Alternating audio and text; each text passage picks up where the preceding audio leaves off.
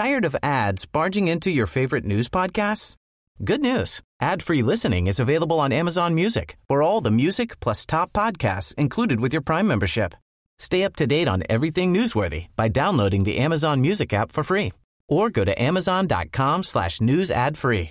That's amazon.com slash news ad free to catch up on the latest episodes without the ads.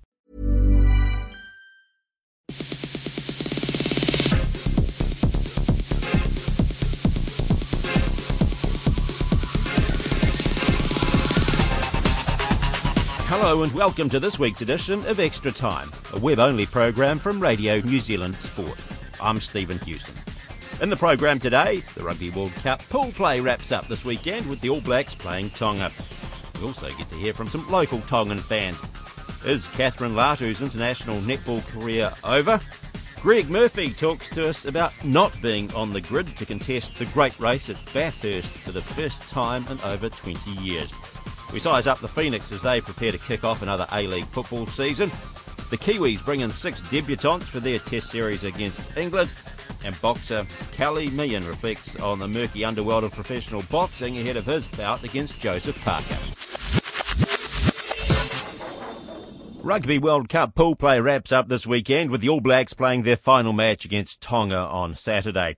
They've already qualified for the knockout phase of the tournament and will play the loser of the Ireland France match in the quarter-finals. The teams relocated to Newcastle in preparation for the Tonga match, and they spent a morning engaging with fans at the rugby club that's hosted them. Alex Coogan Reeves reports.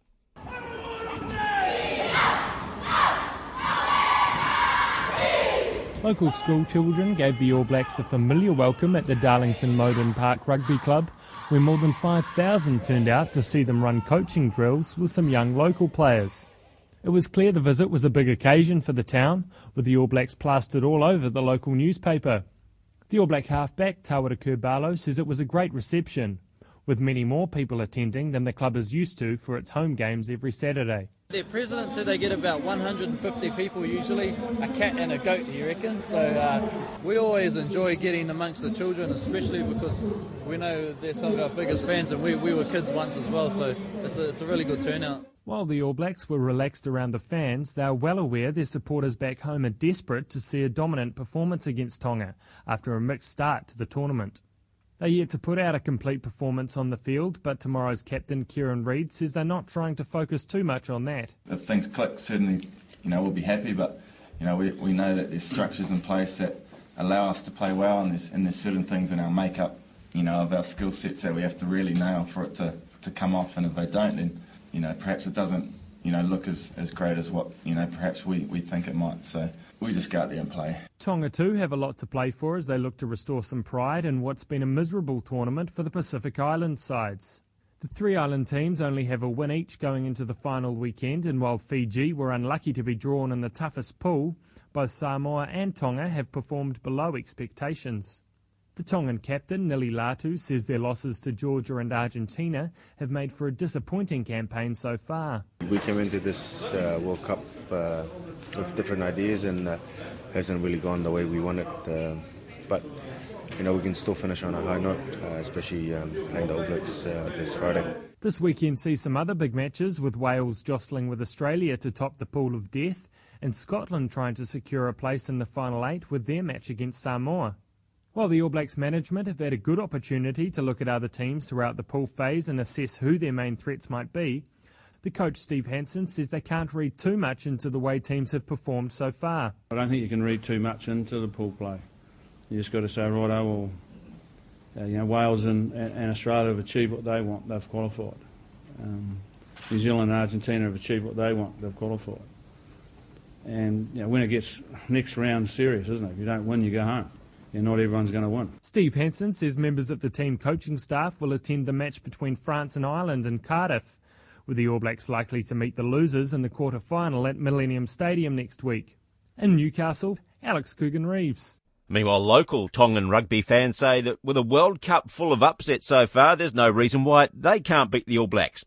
Lauren Baker went to meet some of the die-hard fans in Auckland.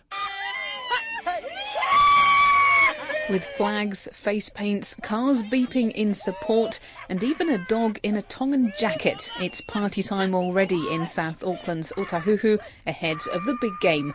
Tapaita Tukia, who's also known as Big Mama and Auckland's biggest Tongan rugby fan, is confident. I don't think it's a toughie. I think they'll have a good match. But she can't decide which would mean more just beating the All Blacks or reaching World Cup quarter-finals for the first time. Um, it's important for us to be in the quarter-final or the semis or even the finals, even um, beating the All Blacks. That'll be a world record to us. We want to just push the boys, play fair, play hard, and go for gold. We're, we're here to support you. Another member of the party is Rob Nye. His cousin, 36 year old Hale T-Pole, is in the Tongan team, although went off injured against Argentina. Rob says he hopes the younger players get a start tomorrow. Hopefully, the young blood are going to be playing against the All Blacks. Win or lose, good game. That's all we need, just a good, happy game. Meanwhile, this woman, who calls herself Little Mama, says there's no reason Tonga can't win, bearing in mind the tournament upsets so far. That's the thing about Tonga. It may be a small country, but we've got the heart. Who knows? Because this World Cup is so unpredictable. Look at South Africa and Japan. So anything can happen. We have faith in our Tongan team. Just a few metres away, also at Otahuhu's Murphy Park, about 20 young men are practicing their rugby skills. Watching is former Tonga player turned coach and now the president of the New Zealand Tongan Rugby Football Association, Emosi Koloto.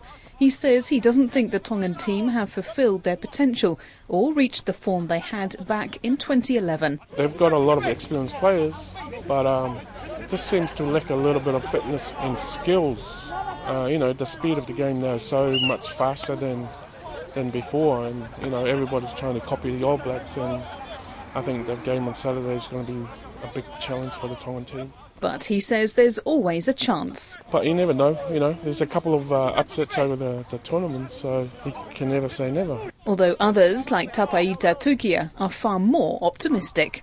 I say 23 All Blacks. 100 Tonga. uh, perfection, yeah. 23 All Blacks and 26 Tonga. Taiwan. It's going to be a tight game. The game starts at 8 o'clock tomorrow morning. Tonga will need to beat the All Blacks and earn a bonus point in the process, along with hoping that Argentina lose to Namibia if they are to reach the quarter-finals. Kathryn Latu's once again been left out of the Silver Ferns, this time to play Australia in the Constellation Cup series later this month. Latu was dropped from the team before the World Cup in Sydney, where New Zealand finished runners up to Australia. With Maria Tutaia taking extended leave from Netball New Zealand, a shooting position was vacant, but outgoing coach Waimarama Taumaunu selected central pole shooter Ameliaranne Wells. Wells, who was born and raised in Australia but has New Zealand parents, has played three tests for the Silver Ferns since her debut last year. Matt Chatterton asked Waitamanu just how difficult the decision was between picking Latu and Wells.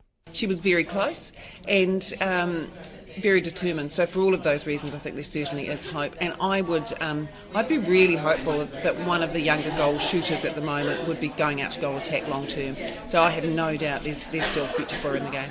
You talked there about Ameliaranne's skill set uh, a little bit over Catherine's. Could you just give us a bit of a run through of what she can do that Catherine perhaps can't?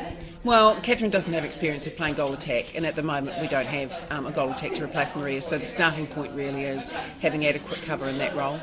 Um, Ameliaranne is a good long range shooter. She uh, positionally plays a very strong goal attack game, and she has experience of playing goal attack. So um, Kathryn can play goal attack, but is very limited experience, largely at club level. Obviously, Ameliaranne will be stoked with her uh, inclusion in the team. Catherine, not so much. I imagine you've talked to her. What was her reaction to not being named in the team? Oh, um, upset because she really wanted to be here, but um, actually understood that the way the group currently is um, comprised, that the need was for a goal attack, and that that is an area that she lacks experience when compared to Amelia Ann. The team is relatively unchanged. There's only one uh, with Maria because she's on her extended leave. Is this team the team you see sort of developing forward over the next couple of years? Is this the team you sort of want to build on, I guess, or for the future coach to build on as well? Um, that would be if I was staying on, probably, but I'm not. Um, and so, really, my view on this team is that whoever's going to take a future focus is the next coach. And the best I can do really is try and build on the progress that we made at World Cup. Um, all of the incumbents turned up and they've done the work that they've been asked to. They played pretty well at World Championship. I felt quite strongly that I owed it to them to continue along the line that I'd started um, because they will be up for, uh, up for grabs in December when the new person arrives. That's Silver Ferns coach Waitemanu talking to Matt Chatterton. For the first time in over 20 years, the New Zealand racing driver and four-time winner Greg Murphy won't be contesting the great race, the Bathurst 1000. Murphy hasn't competed in the V8 Supercar Championship this season, but he is back at Bathurst this year, having taken up a media role with the V8 Supercar competition organisers. But he admits the excitement's missing. I spoke to Murphy about how he was dealing with not racing, his thoughts on this year's race, including the all-female crew of Simona de Silvestro and Queensland driver Renee Gracie, which has caused a stir among a few drivers, with Ford driver David Reynolds fined $27,000 after making a derogatory sexist remark. Been all year not driving a car and going to all the events, and it hasn't been so bad, but uh, I think it's it's the the history and the aura of Bathurst and just what it means and what it meant to me, you know, all the way through my career and what it meant before I even started a, a racing career. And uh, now to be here and, and actually not uh, participating, being that every year uh, since the first time I ever came here, I've driven a race car. Um, you know, it's it's sort of uh, it's taken away that, that, that feeling of excitement that I uh, used to have and, and had every year up until you know um, last year. Now the race this weekend. I mean, just your, your, thoughts on how things might pan out. Can I mean, given the nature of the race and the endurance event that it is, I mean, I, I know it's difficult talking about possible winners, but I mean, the, yeah. the likes of uh, you know Mark Winterbottom, sort of at the, the, top of the the tree at the moment, isn't he? he he's a leading the or the leading contender. Do you think?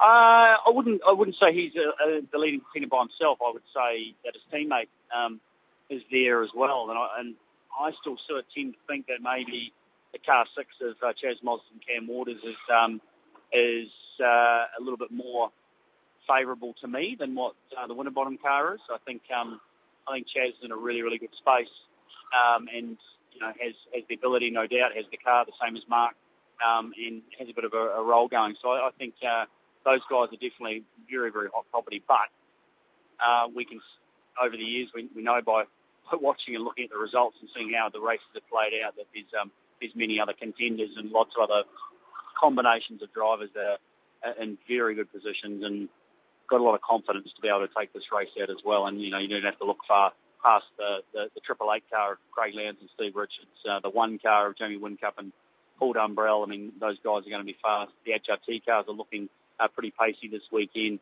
Um, you know, it's, it's a long list. Shane Van Gisbergen, look at the Kiwis he's doing good. Fabian Coulthard set the fastest ever time around here yesterday, so he, he holds the fastest two times in the record books ever um, around uh, Mount Panorama at the moment. I mean, and that's that's impressive. So he and you, uh, Luke Youlden are, are also looking good. So you're going to have to be pretty brave brave man and uh, or woman to um, to go and uh, uh, hedge your bets too far. But um, it's it's just one of those days on Sunday, thousand k's, and the, the stories have been aplenty, and I'm sure we're going to get a few more. Do the drivers ever get a feel? I mean, for, for I mean, other drivers and maybe the, the actual winner, but I mean, you, when it comes to Bathurst and given the 160 odd laps that you, you're doing there, there's obviously got to be a bit of luck involved. But is there anything else that, or, or maybe what is the key other factor that, that, that helps you get to the podium? Oh, no question that you know um, having confidence in your tools that you've got, confidence in your team, and, and knowing that at the start of the race, you know, you've got the goods and you've got all the pieces of that puzzle that if everything goes smoothly and, and your strategy and your plans play out the way they are, um, then, you know, you should be at the front or you should be somewhere near the front and, you, you've got a, a, the best chance or as good as anybody else to win it. Not everyone feels like that at the start of the race because – you know, the way these days, the practice days go and the way qualifying is going to roll out uh, later on and the way this top 10 shootout rolls out, all those kinds of things still play a part. And, and, you know, at the end of the day, outright speed and being at the top of the timesheets and, and sessions um, is, is awesome for your confidence and, and great for, um, you know, when you put all those pieces together, knowing that you've actually got um, you know, got the speed at the end of the day to do it. If you if you haven't got the speed, you're struggling, you're uncomfortable with the car. It doesn't matter how you know how good all the other parts of the puzzle are. Um, if, if that that single component is not quite right, then you really are going to struggle. And you're going to struggle mentally as well to to be able to um, you know put yourself in that zone to think that you can win the race. So there's, there's so many bits that have to go right, and as you said, there's always a little bit of luck because timing. When I say luck, it's down to timing a little bit on safety cars and all sorts of things that are, are going to happen on Sunday. So it's, it's a difficult one, and I don't think anyone gets too carried away in getting too cocky about what's going to happen on Sunday. All female driving crew and uh, Simona de Silvestro and Renee Gracie. That's created uh, or caused uh, one or two comments from David Reynolds and Dick Johnson those things get blown out of proportion big time, and I, and I feel sorry for David because he he's just the way he is. He's a, he's a, he's a, he's a good guy. He's he's a bit of a character. He's you know, and unfortunately the rest of his comments um, didn't get um, really mentioned. It was just one one throwaway line. Um, and you know he had said some really good things about the girls, their teammates. He's he was really pleased with how they were going, all those kinds of stuff. And he makes one little throwaway tagline, and and um, you know it's it's uh, it's world changing. So it's just disappointing. And it's um, unfortunately what the media does. You know, they focus on one thing, and he's been, um, uh, you know, given a big fine for it, and and he's regretting what he said, but he, he certainly did not mean anything by it. I think everyone else has blown it uh, out of proportion. But um, you know, these days of the political correctness, you know, um, that kind of stuff can't be said. And you know, it was a silly thing to say, no doubt. It was stupid, and he regrets it. But you know, uh, I don't think we should be taking too much from it. And you know, it's good to have the girls in there. I tell you, they're performing very, very well. I mean, Simona uh, uh, yesterday did a stellar job to the time that she did, considering she'd never been here before and the time she spent in the car. And, you know, I'm looking forward to seeing what she can do over the next few days. Do you think that the V8 supercar, I suppose, environment is welcoming enough for women? Yeah, I think it is. I do think it is. Um, it's it's just a tough game. It's a very very tough game, and it is dominated by the male side of things. But you know, it's, it's what do you do? You, you can't go and fabricate these things um, just for the sake of doing it. It's got to be done in the right the right way, where you know where everything's uh, created for the opportunity to, to work for those that are going to do it, and and, and that's a really difficult thing to do. Money, the, the teams, all those kinds of things, building building what you need to build to create that success and, and give opportunity is, is a tough tough thing to do. So it just it does need what's happened um, this week for Bathurst for those the, the two girls. That's the kind of support and things that, that can drive it forward and and um, you know prove a point. So let's hope that does happen. I was talking to four times Bathurst winner Greg Murphy. The Wellington Phoenix kick off their A League football season on Sunday when they host the Newcastle Jets. The two major questions hanging over the Phoenix side this year is can they step up a couple of notches and get past the first round of playoffs after their season petered out last time around? And just how will they cope with the departure of last season's A-League Player of the Year, Nathan Burns, who's now plying his trade in Japan? Just as he did with Burns, the Phoenix coach Ernie Merrick intends converting a midfielder into a striker with the signing of former Ajax of Amsterdam player Jeffrey Sarpong. But much more will also be expected of current squad member Roy Krishna. Roy is capable of having a big impact on the league. Yes, I do. I mean, because I assume from the level that he's been used to, there's been an adjustment, and he's had to get used to the demands of this, of this uh, level. That's right. As always, uh, the same for Troy Danaskas uh, and Justin Gully. Training uh, full time, it takes a while to adjust to, use a season, and then playing at top level with the pace and the speed of execution you have to have is is something they have to adjust to. It usually takes a season or so. This is Roy's third pre-season that he's completed, and he's looking really good. You'd be expecting big things or demanding bigger things from him this year, given he went so cold at that back end of last season. Not just not just Roy. I think uh, all of us have got to take a step up, and we've got to become more consistent. I, I, remember in our first season we would win well and then we'd lose badly. It took us a while to get off the mark. The second season there was still a bit of that. You'd beat, beat Victory 3 2 and then concede four or five goals the next week. We did have a really good run where three, four games in a row we won consistently and that got us to the top of the league. So it's all about consistency. What's the best Phoenix team you've had? Uh, certainly the best Phoenix team I've had. I, I think there's some been been some really good Phoenix teams in the past that have done well. you don't feel as though you maybe sort of taken two steps forward, a step back without going into the season with Nathan Burns.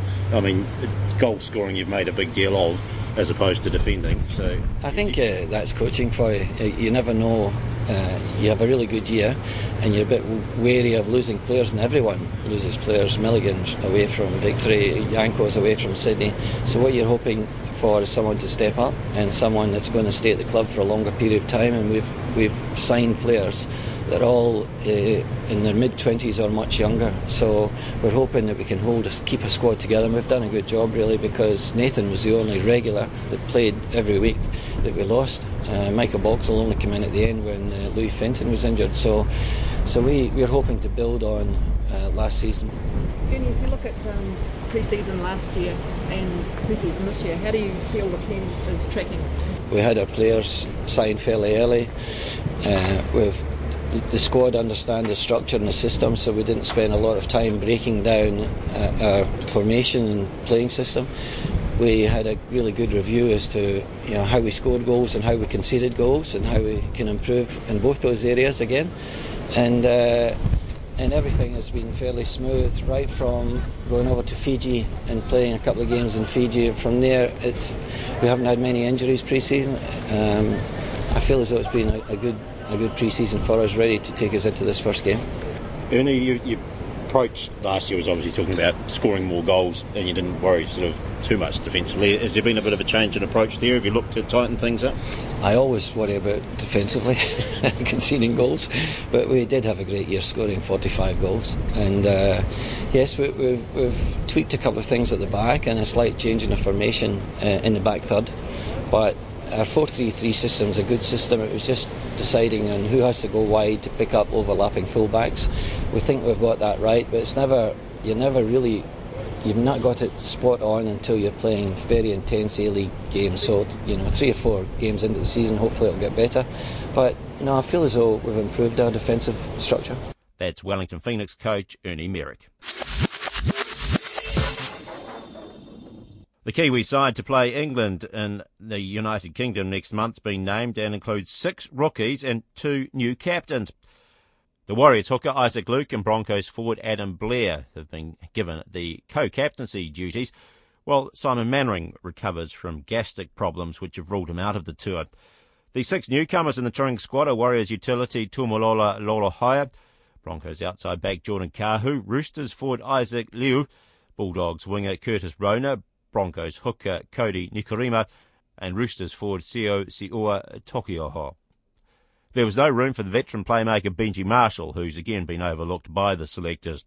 Matt chatted and spoke to Kiwi selector Tawera Nikau about the reasoning behind the selections. Pretty tough uh, selection criteria and debate that we've had to, but I think one of the key things that the selectors over the last couple of years is um, we've really looked at uh, targeting some young guys that are coming through. One, we've uh, picked on form um, and that's been really, really important. But also um, the, the, opportunity, I suppose, and there's some key positions that these new rookies are filling. Uh, that really, um, you know, we want to fill um, now into the Four Nations next year and the World Cup after that. So, although they're new rookies, uh, the key things about it we'll know that they'll go really well within the culture of the team. The spine's sort of lacking a few of those, you know, big playmakers like Sean and Kieran Foran. Who are some of the players you will hope to see step into that position, those positions? Well, we've got a couple of players that we've selected. Tui uh, Moala Lolohea has been outstanding for the Warriors in, in, the last couple of games. We see him as naturally one of those. Peter Hiku's another guy. You know, he's he's a guy that I really admire and, and love to see play. Why? Because he's a footballer. He knows how to play football, whether it's lock forward, centre, winger, fullback he's one of those guys that can actually get in there. He's got a really good footy head, and you know Steve's very very confident that he can step in and fill that role. Um, just talk about the captaincy a little bit. We've got uh, two new captains, co-captains. Could you run us through uh, the choices or the reasoning behind those choices? Yeah, at the end of the day, I think one of the cool things that uh, you know we went through and discussed, and Steve had the final say around that was, um, you know, the opportunity um, for those two guys. Uh, to have the experience. Um, uh, they've matured been say in the past, they've had a few run-ins with referees and bits and pieces. But I think as you grow through that process, and we saw Adam Blair, you know, his form in the last four or five weeks of the NRL was uh, simply outstanding. Isaac Luke, you know, he's matured over the last couple of years. Um, discipline's been an issue, but you know, with um, responsibility uh, comes, uh, you know, a maturity. So for those two guys, it's uh, about stepping up, and um, you know, it's you know, it's a big responsibility to become the captain of New Zealand. And those guys I know are, are very excited, and um, they are aware of what their responsibilities are too in particular Isaac, you know, you mentioned there he has had a few run-ins. Uh, how do you think he'll handle the, you know, responsibilities of talking to the referees and sort of keeping a cool head on the field? Because we, you know, we have seen him in the past. He does like to show his emotions. Yeah, he certainly does, and that's you know one of the things that um, Steve will be talking to him about. He knows the responsibility and the role. You know, he's one of those characters of the game. Isaac is, um, and just being, you know, he does have a good relationship with the referees. But I suppose in terms of this new role, it, it just gives him a bit more responsibility and being more aware of what's required him. There's, uh, I suppose, a lot of beef, you would say, in that front uh, front row. There's quite a lot of uh, power, I suppose you'd say as well. Could you give us a bit of a run through of what sort of the um, uh, game plan, I suppose, you guys will be hoping to take to England? Yeah, well, I suppose you know it's been no secret over the last couple of years we've won against Australia and England through the middle of the ruck with our forward pack.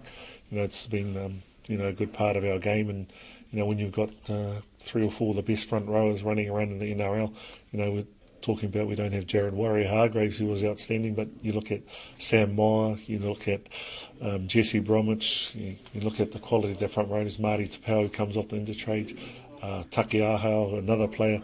So we've got some really good players in the group, and um, you know our strengths um, have been through the middle of the park. So you know you, you've got players like Roger Tuivasa-Sheck playing off forwards going forwards, Tui um, Wailoalola here running off the back of those guys. It really does give us a lot of confidence. Just lastly, um, Stevens and yourself have talked a lot about you know growing this team and developing this uh, team for the future. What is sort of the goal for this tour then? Is it uh, you going there to win all four matches, or are you hoping to you know just see some real development in those key areas? Oh, I think the number one thing for us is we want to win. Every time we go out on that field, um, and Steve's no different. We want to make sure that we go out there and perform to our best and win that game you know, we're the number one in the world. We don't want to lose that mental. Um, going up to England is, you know, it, you've got to play tough, you've got to play physical, and that's something that we're really looking forward to. And I think, you know, it's it's a great opportunity for these younger guys to step up and show us what they're made of because um, it's not too often you get the opportunity to represent your country. And but in saying that, we've picked some really good young guys that have the potential we know, uh, that are good young kids, and we put them in a really good environment that's only going to make them better. So very excited and, and really looking forward to the tour. That's Tawera Nikau talking to Matt Chatterton. The New Zealand heavyweight boxer Joseph Parker fights veteran Kali Meehan next week in his toughest professional challenge yet. The 45 year old Meehan, who hails from Avondale, holds a 42 win, 5 loss record, and he beat Shane Cameron late last year. Cameron hanging up his gloves after that bout. Meehan's had a long career and he concedes his naivety cost him financially.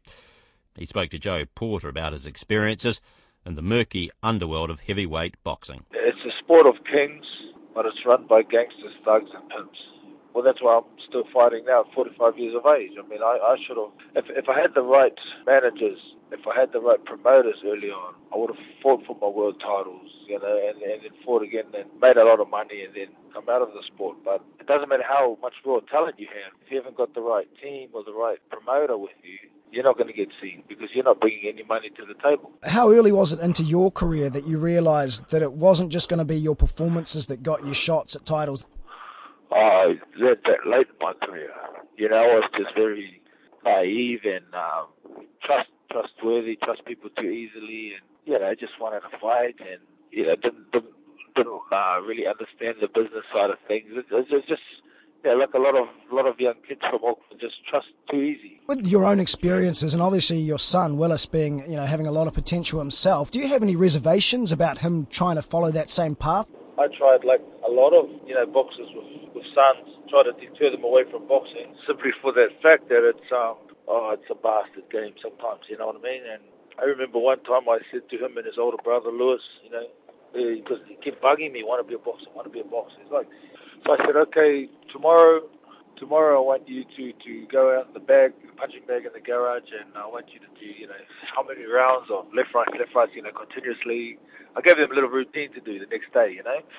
The next day I purposely, you know, jumped them in the car and went down to the supermarket and bought the most ice cream, heaps of ice cream for them, you know, and I we got home and then I, we all made those big mountainous ice creams each, as much you can put on the cone and there and ate ice cream. As soon as they finished, I said to them both, you know, don't don't never talk to me about boxing again because you've proven that you don't really want to be a fighter because I told you last night what you got to do with your training today and you instead wanted to eat the ice cream. that was my little trick, you know. So this this really got to him, you know. And like ten minutes later, you could just hear this bang, bang, bang, bang, you know.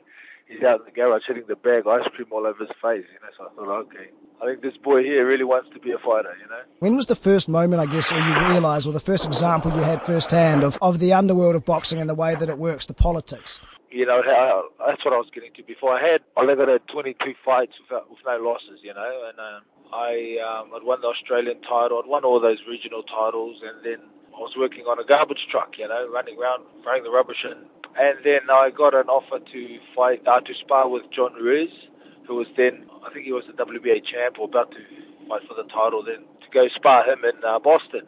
I said, yeah, let's go. So we went to Boston, and I, I became his sparring partner for for fight he had coming up. So, you know, I was doing really well with him, you know, in the gym every day inspiring, and I was really happy with how it was going. And then his trainer, you know, he used to give me, he was giving me bonuses, uh, cash bonuses all the time. And then he even rang Don King. He said, "Man, you got to sign this." He called me the Aussie kid. You got to sign this Aussie kid up. You know, you got to sign him. We got to sign him. So, um, you know, they we came back, and then they Don King people rang up said, you know, we want to sign you up. You know, here I am on the garbage truck, you know. I thought, wow, how good's this? So we flew there and got to the airport and, you know, here's this guy standing with a with a name card, Kali Meehan, you know, and come out, met him, met him, jumped in this massive limousine, you know, long stretch limousine, and then they, they take you to the Hilton, and what they purposely, they, I think it was purposely, they left me there for like, me and my little team there, they left us there for like four or five days, you know. Oh, Mr. King is busy to, today, you'll see you tomorrow, but you just stay here and,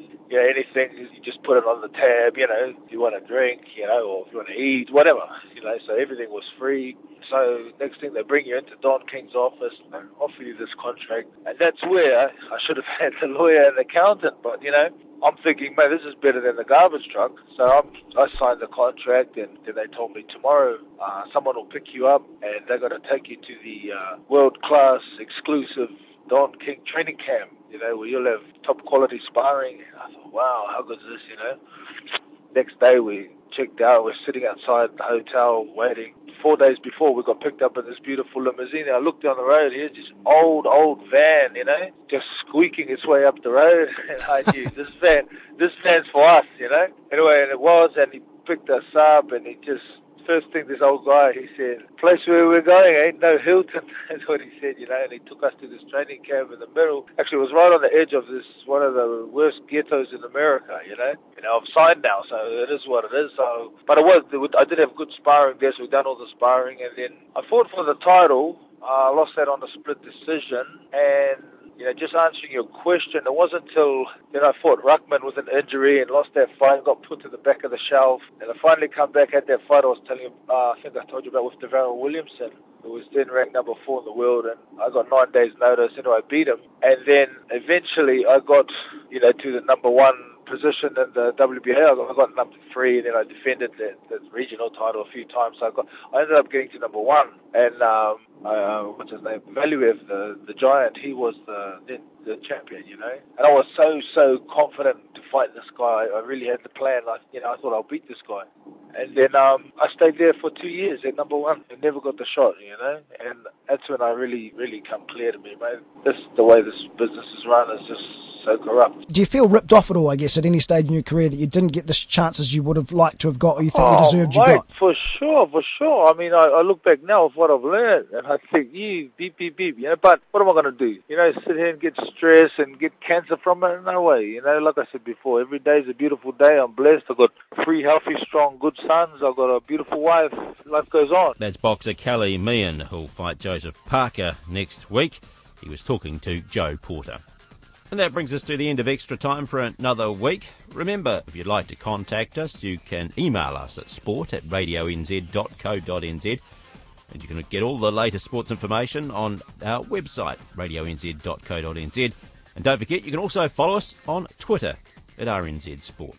On behalf of the Extra Time team, I'm Stephen Hewson. Bye for now.